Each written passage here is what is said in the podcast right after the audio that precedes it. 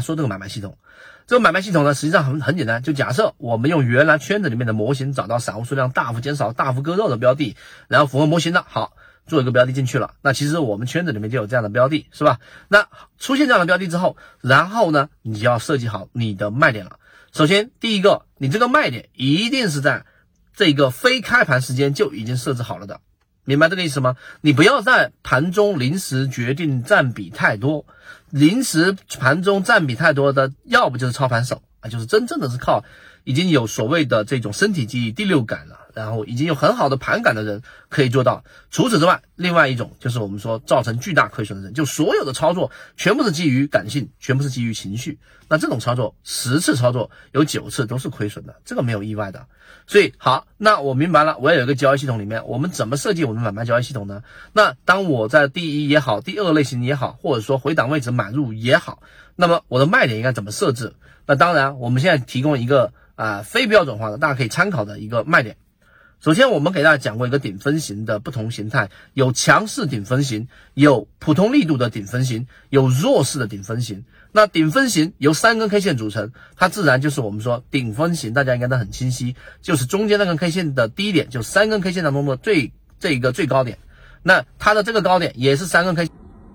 如果对于这个模型有兴趣，想更深入的了解这个模型对于自己的交易是不是有启发，可以直接添加我的朋友圈号 MACD 七幺二，邀请你进到我们的圈子里面，会有完整版的视频专栏课程分享给大家。希望今天三分钟对你来说有所帮助，和你一起终身进化。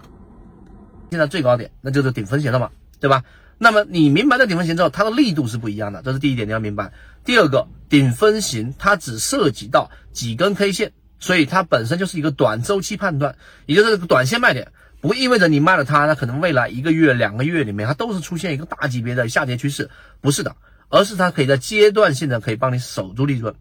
所以你要明白顶分型的三种啊不同的力度，一种是强势的，一种是次强势的，一种是非常弱势的。所以当出现强势的顶分型的时候，就果断的把股票的仓位大幅的做一个减仓，甚至清仓。那么这是第一个，我们说能力圈嘛，这个能力圈你有了之后，在能力圈范围之内的钱，你挣到的才是明白钱。